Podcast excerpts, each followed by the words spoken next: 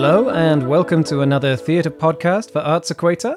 I'm here with Naeem Kapadia, Hello. and today we'll be discussing Forbidden City Portrait of an Empress by SRT. This is the. How many stagings has this been now? This Three? is uh, staging number four. Staging number four. Wow. I think this is probably one of the big musicals which I just haven't seen any any of the iterations of. So it was kind of fresh eyes for me.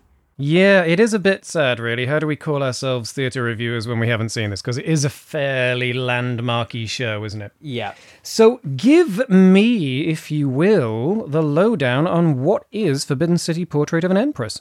So Forbidden City Portrait of an Empress is basically the story of the Empress Dowager Cixi, and I'm not pronouncing it right, obviously. Nor, nor will I. Yeah, but um, it's basically the story of this one lady spanning some 50 years or so, and it starts with her um, having her portrait painted by an American artist, and she basically tells her life story starting from the time she came into the royal court at the age of 16 as a concubine and you know the son she had and the sacrifices she went through. And ultimately it's a story of the survival of this one woman you know through a tumultuous period and through a tumultuous court Book by Stephen Clark and Dick Lee, music by Dick Lee, and lyrics by Stephen Clark. So, pretty close collaboration between the two of those, both contributing to the book. But then it is sung through, so lyrics are book, and it all works together with that. There's no spoken scenes there, are they?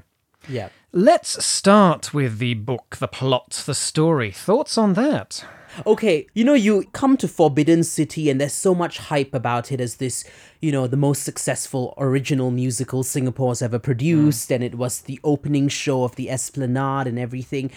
I just felt that it seemed to almost pander to this Western audience. Why do we Oh, need word, that yes. that gateway? We have this American artist, we have this British journalist, a little banter between them. Oh, I'm going to the great city to meet the empress. Oh, tell me how that goes. And then, you know, that is the gateway we get. And then in between, we have these exotic little characters. And again, it ends with those two. So I just didn't quite like that framing device, which I felt didn't add anything. And then there's obviously that sort of a feel good romancy thing, which. Yeah, these two ang moh characters get together kind of at the end until one bit. I'm okay, generally speaking, spoiler alerts, but this is a 15 year old show, so if you care that much about spoiler alerts, then good luck to you.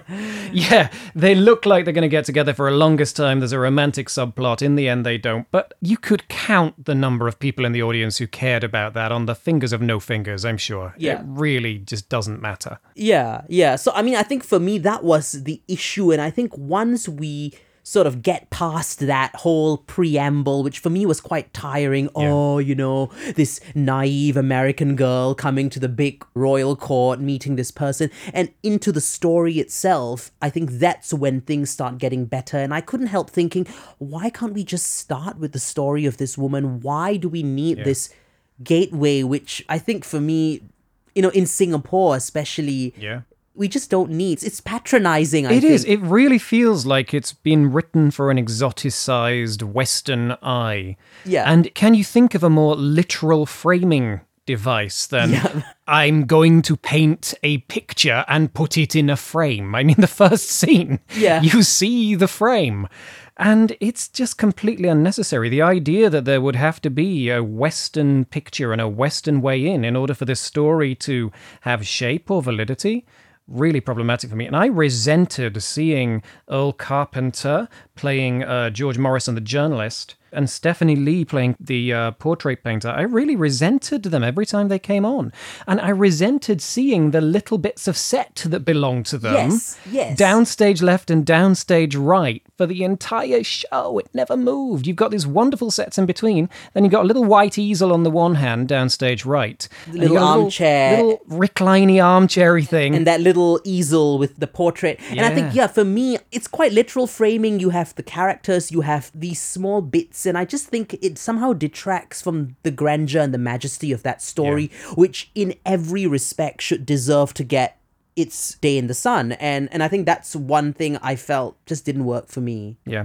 Well, let's put that aside. So let's think of the story within the frame, which is the life of the Dowager Empress Cixi. How about that? How was that handled for you? Okay, I think as a story, I thought it was actually handled quite well. I mean, obviously, we go in with prejudice because the first thing we Yeah. hear, you know, there's this big opening number which which is very catchy. Dragon you know, lady. dragon lady. You know, she's this evil woman who's been on the throne. She's basically been around for like half a century. Hmm. She's rumored to have murdered her son and you know reviled by the public and everything. Ruined China and its strength in the world. So we want to find out who this person is and she tells us her story and I think it's it's interesting because you obviously see the personal tragedy behind it and I couldn't help thinking actually and this is again the Singaporean theater reviewer in me um how this was a bit like Emily wasn't it Yeah, yeah, yeah. Okay, I, I hadn't thought of that, but yeah. but but sure. it, it really was it's kind of Yeah. your Emily of Emerald Hill that big matriarch loves her son,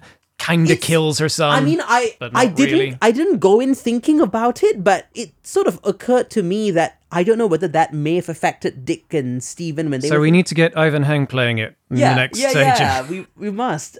But it's exactly that sort of thing. It's like, you know, you have this cold hard exterior, but then the layers are peeled and, Hmm. you know, you get this story and it is told well. And I think one thing I liked about this as a musical was that the songs advance the plot. The did. songs are not just fluff and, you know, Maybe a couple of exceptions to that that we might come to later, but, But- generally but speaking, most, I'm with for you. For the most part, yeah.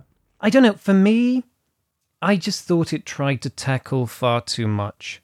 As you say, it covers a sweep of 50 years, and for me, unless you're writing a multi volume historical novel, you're going to get so much of the drama diluted if you attempt to do that. Yeah. So it becomes for me a series of join the dots and a very, very paint by numbers kind of exercise. Yeah. And there was a line delivered by Benjamin Chow playing uh, the emperor's brother, was it? The Yes. rightful emperor's brother who Yeah. feels like he should be on the throne. Towards the end of the play, he says something like, That was a long and bloody civil war. And I'm like, I know, it felt like about four and a half minutes. And some of the plot points within this seem to me to justify an entire play on its own, and I would have been really interested in it. Yeah. There's a moment where, after her own son has died, possibly of syphilis, possibly of smallpox, Yeah. It looks like uh, the Empress is going to lose her position on the throne to this brother played by Benjamin Chow. Yeah. But then, in what must have been historically an incredible coup of political maneuvering, she installs her own nephew on the throne. I mean, I want to see that play. That must be fantastic. Yeah.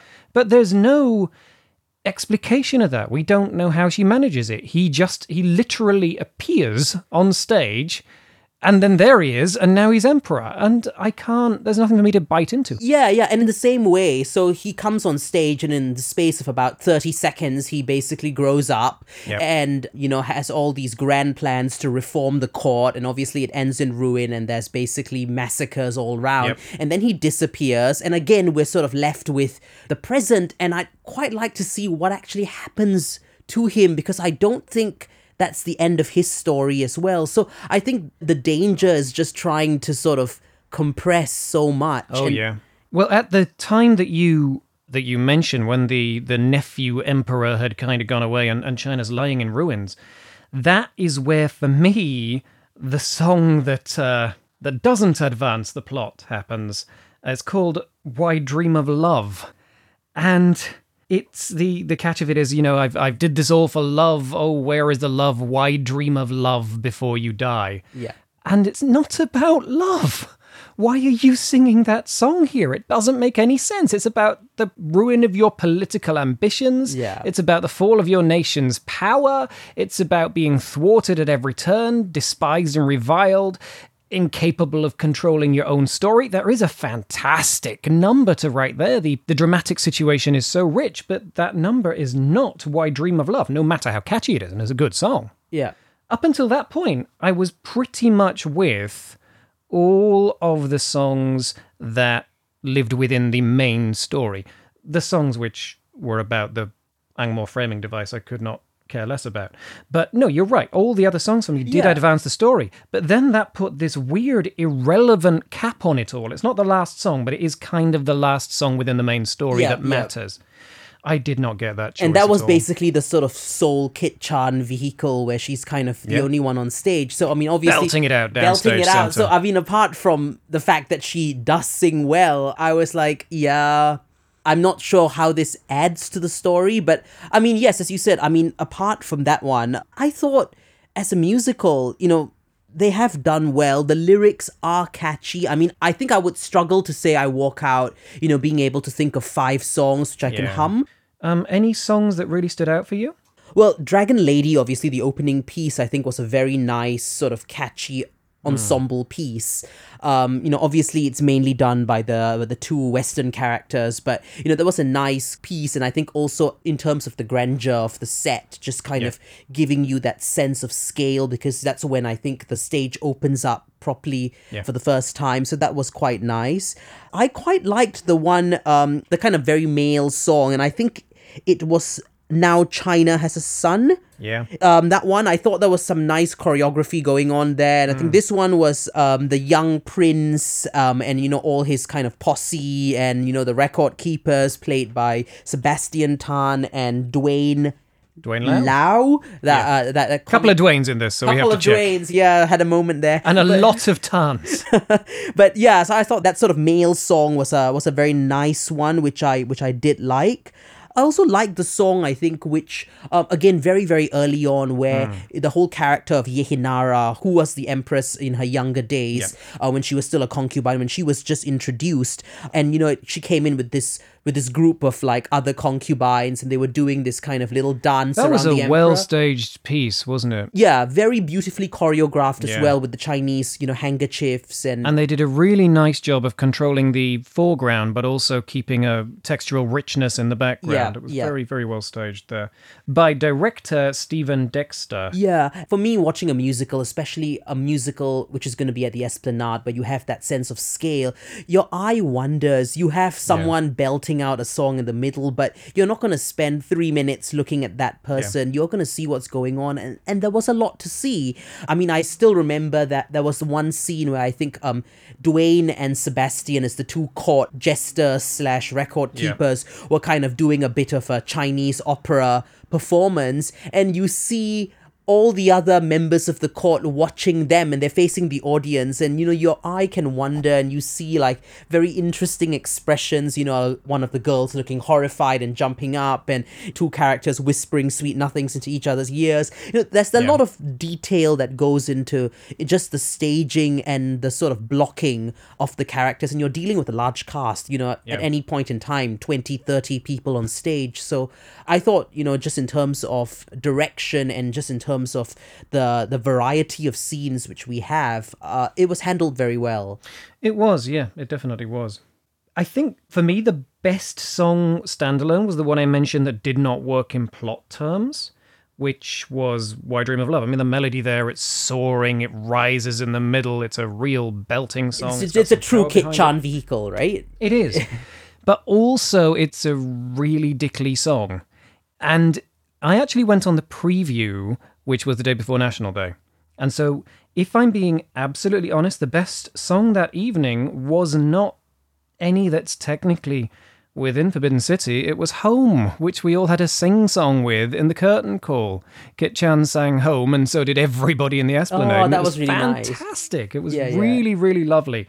But the end of that song is um, For this is where I know I'm home. yeah And the end of Why Dream of Love is Why dream of love before I die? And it's like, so the best song in the musical is kind of like home. Oh, there's a lot of similarities throughout the music. So while everything works and Yeah. works really well, I don't know if there's anything in there where I'm blown away and think, I'm just, I, I love this. Yeah. And normally I wouldn't care too much, but because I think I'm a little bit underwhelmed by the book, I do want that one thing that I really take away, and I it didn't quite supply Yeah. it for me.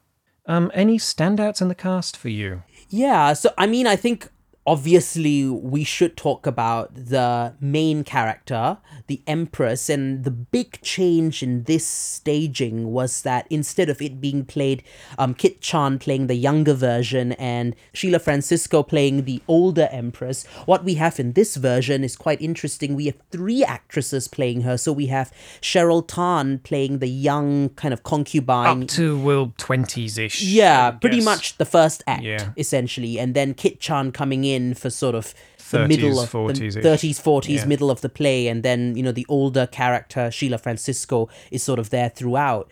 Um, and you know I think that was nice. I liked that you know variety and Hmm. just her across the different ages, but it also brought out different aspects of her character. And you know Cheryl Tan is quite a new performer. Yeah. Um, now I have seen her actually only in one main thing, and that was Romeo and Juliet. I also saw her in Beauty World. Yeah, and I have to say I was not blown away by her in Romeo and Juliet. I thought she was competent. It wasn't a strong production, though. To be fair, She was she was competent, but you know, it was just this kind of very studied, girlish sort of gait, which I don't know. I just for me, it just didn't work very well. But that being said, I thought she did a very good job did very here. well. Vastly improved from when I've seen her before. Yeah, so I was very, very impressed. And I think one thing which I liked, she's obviously a better actor than she is a singer. And I think one thing I enjoyed was that metal which she slowly brings to the character. You know, this naive girl coming in at the age of 16, being swept up in the court intrigue, bearing a son, but then wanting that son to be named the heir. And, you know, there's that scene where she's sort of desperate and her emperor's lying on his deathbed and she sort of grabs the four or five year old son and tries to push her way into the court and you know there is that sense of this woman fighting to ensure her survival And she's so small, so she has to work really hard to present that sense uh, of force. yeah so i thought she did that very did. well And the book doesn't support it either because the book doesn't really show her struggles No, as much no, as no, say so that's all she acting, struggles. yeah. Yeah. So we started with her yeah and then I guess we'll come to Kit Chan last because, as you say, uh, Sheila Francisco is telling this story and so is often on stage, even when the other characters playing the same part are on stage. and I mean, to be honest with you, I think for me, Sheila Francisco was uh, by far the best performer. Loved her. I thought she was absolutely fantastic, and I think just in terms of the gravitas she brings to the role, the the emotion, and I think you really get the sense of a woman who's lived through this era with her presence on stage. Yeah. and also again going to the direction she is on stage a lot of the times when you know her younger self is played by another actress and we see her sort of reliving those scenes and you know kind of having those emotions playing back. And that was done very beautifully. And you know at the end of the day there's this haughty exterior of this imperial queen who kind of you know everyone reviles but there's this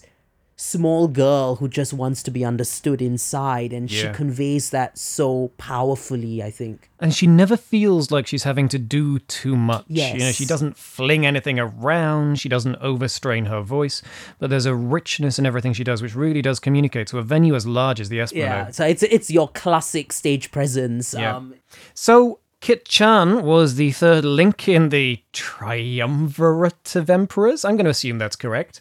Kit Chan.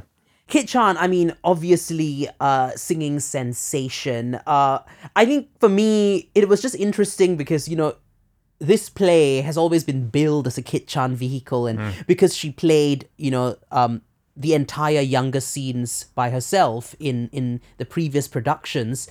Um, it was quite a change where she now had a very abbreviated role. Yeah. I mean, not to say that she did not have a couple of good scenes. She has that song, um, which you mentioned earlier, Yeah. the the Why Dream of Love song, which she just does a fantastic job in, and I think that's the sort of you know, uh, the the the song you go to get your money's worth, um, you know, of Kit Chan basically. But I just unfortunately felt I didn't really get much of a presence, much of an impact um, from her, just because you see her only in a couple of scenes. And also, she's not in the most emotionally potent scenes. As I said, the main song that she sings there is irrelevant.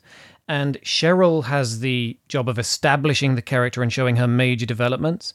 Uh, Sheila Francisco has the kind of the retrospective summing it all up approach. Yeah. And there's an extent to which you could call Kit Chan's contribution or the contribution of her role as just a bit of a random cameo. Yeah, that's basically what it felt like. You know, I mean, I think interestingly in Bollywood productions, there's this thing called an item number right. where you have basically a famous actress who comes in for one song and they're Yeah. not part of the play at all. And this felt a bit like that. Yeah. It was like, okay, well, let's just have Kit Chan in for about three scenes to do one really fantastic song. And then after that, you sort of forget about her because, you know, there's all the other developments in the plot, you know, the son growing up and the fighting and everything. So, you know, I didn't feel I got my Kit Chan Fix. yeah, fit Kit Chan fix if you like. I mean, not to say she did not do a good job. Sure. But I mean, I think she also suffers a little bit because when you consider Cheryl, who's in her 20s, and Sheila, who's obviously much older, you kind of think,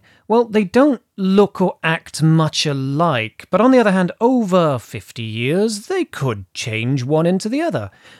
But then you put Kit Chan in the middle of that, and she is neither like Cheryl nor like Yeah. Sheila in physicality or speech patterns or size or anything. And so that is a little bit jarring for yeah, me. it just felt a bit incongruous, I think. And I think perhaps Cheryl could have just done the whole thing. yeah, I think she probably could. she could probably have done the whole thing, but I suspect because Kit Chan has been so associated Yeah. with this show, they wanted to bring her and give her that part. But I just wish that she had been given a bit meatier role, you know, that allowed her to also flex some of her acting muscles as well. Have to agree. But I think just moving away from, you know, the obvious lead characters, I think one thing which uh, was very nice, it's been 11 years since we had a restaging of this production. And in 11 years, we've had obviously a lot of um, fresh talent that's come to the Singapore stage. So I was very happy to see um, a couple of the um, newer generation of actors. Um, I'm just going to single out Benjamin Chow.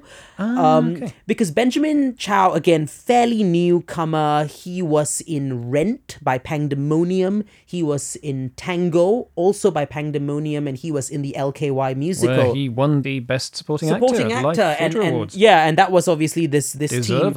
Yeah, and um, he obviously plays the kind of negative character. He's the brother of the emperor who wants to go on the throne and trying to thwart, you know, empress at every turn and taking her son away from her and training his own son to sort of, Yeah. you know, lure him into bad ways. And he really conveyed that evil. And even I felt there was a change, you know, from the first half to the second half where he becomes sort of older and I think he starts having a beard and he has this kind of old evil uncle sort of um, vibe to him. Um, I thought that was a very powerful presence. On the night I saw it, I I wasn't all that into Benjamin Chow, and you know, for me, he is one of the most exciting actors at the moment. In Tango, he had moments where he kind of acted as a narrator or a neutral character, and then stepped into the character he was Yes. actually playing in the show. And in those moments where he switched, you saw the physicality change and you thought, oh, it's just a trick. You know, I could do that with my shoulders. I could do that with the way I walk and the way I hunch. And then three seconds later, you thought, no, he is deeply inhabiting that character. Really impressive. Whereas here, I don't know, for me, it was just a bit TV Disney, mustache twirling villain, Yeah. trying too hard to fill the space for me.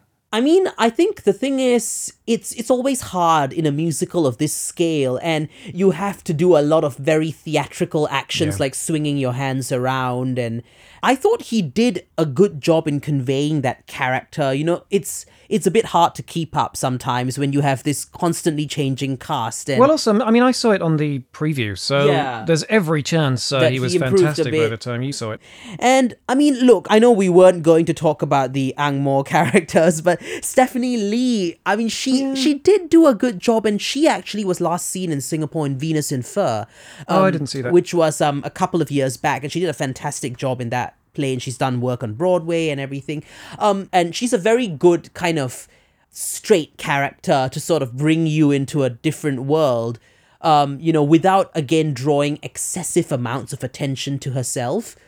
So i i did like that. I mean earl carpenter on the other hand i thought was really did not need to be seen quite as much He really felt like he knew he shouldn't be in the play, so he was having to justify his presence with big, abrupt movements Yeah. and growly vocals. Having said that, he can do his job. He's fine. I just, for neither of them do I blame the fact that I did not want them in the play. Yeah, yeah. No matter who played that, you could have got Mark Rylance there. I would have said, Mark Rylance, just go home, do something else. You, Yeah. There's no role for you here. Yeah. And yeah, and so there were a couple of other actors. I mean, there was um, Tan Shou Chen, who was playing the young prince, um, and he was fairly good again, you know, sort of bumbling around and then getting lured into the world of the brothel and everything. He had a nice little bit. Um, and then obviously the the two comic characters, Uh, yeah, Dwayne Lau- Dwayne Lau Lau. and Sebastian Tan, and I think in the last version it was Hossan Leong and Sebastian Tan. But you know the crowd just loves them, and they come on. As stage just should. yin and yang, black and white, twirling around, a bit camp, and it's all very fun and very theatrical. Oh, it's complete nonsense, but it's the kind of nonsense they do really, really Yeah, well. yeah, it's like a panto bit in the play. And actually, I think you need that kind of comic Yeah. in something that is that could otherwise be lugubrious. Yeah. And it needs this little injections of Yeah. pace and fun to keep it going along. I thought they did very, very, very well. Um, set quite big, quite epic, quite interestingly used. Yeah, um, I actually thought the set was very well employed because one of the problems I have with the Esplanade is the scale. Yeah. Uh, it is such a big stage that if you do not have the right set or do not employ the right blocking, you look very much like you're trying to do a black box play in a school kind of quadrangle, and it's it's not very nice. Uh, but I think one thing they did here was Frances O'Connor, the set designer, and I'm not sure if she did the exact same design. Well, in, looking at the centerfold of the program where it says production pictures from the 2003 and 2006 runs, it's really quite similar. Yeah, but the main the main motif was was these very very high um windows columns basically of these windows which are then kind of configured into different spaces. So you have like the expanse of a court and then the confines of a smaller room. And it serves as exteriors and interiors. yeah um and just because they were very high at 15 20 feet high you really give that scale um which i think was very very um nice. And it's a simple set. It's nothing too elaborate. Obviously you have elaborate costumes. Um there were cou- a couple of nice scenes. I i love that scene when they unveiled the summer palace um there was this um cascade of lanterns that sort of slowly you know kind of Flew up into flew the- up into the air and then streamers all Hmm. over and then the scene where the destruction happens with um the fire and you have again you know things Some of the panels of the windows falling and fall. down so so there is that sense of you know epic scale I mean, I think if you'd asked me to guess, I would have expected a bit more kind of weight to the set, a few more levels. If you think of the Yeah. Phantom of the Opera grand staircase yeah. thing. But actually, I thought this really worked. It allowed them so much versatility. Yes. And it was a canvas to paint with light. What wonderful lighting oh design. yes Uh, yeah, Rick Fisher is Rick uh, the lighting designer here. Yeah, um yeah, and it's just you know that entire palette, and it's not as simple as just oh, it's bright blue and bright red and Mm. and and white. It was just also calibrating it alongside the emotions. Uh, yeah, so contrast, beautifully. depth, the angles, some of the shadows that are thrown. Wonderful, wonderful colors and shading. And I think that that's why rather than kind of having that fancy three-tiered set just having this simple set of windows just provided the perfect canvas Yeah, really for good. for like, you know just wonderful lighting work so that was done very well so i think on the production side you know lighting sound sets obviously we have you know just a great variety. I mean you obviously have the imperial chinese costumes but such strong design work but throughout. but you know i think apart from the main characters there was the ensemble cast and they would come in you know in a whole spectrum of different um you know costumes. Again just just fantastic work. And it's one of those things you really look out for just to give you that that um that sense of grandeur in painting this scene and bringing it you know to life uh before us young young de rong who did the costumes again just fantastic work Yep. So, well, I guess let's sum up. Should we uh, should be seeing another staging in a couple of years? What do you think? I would not doubt it.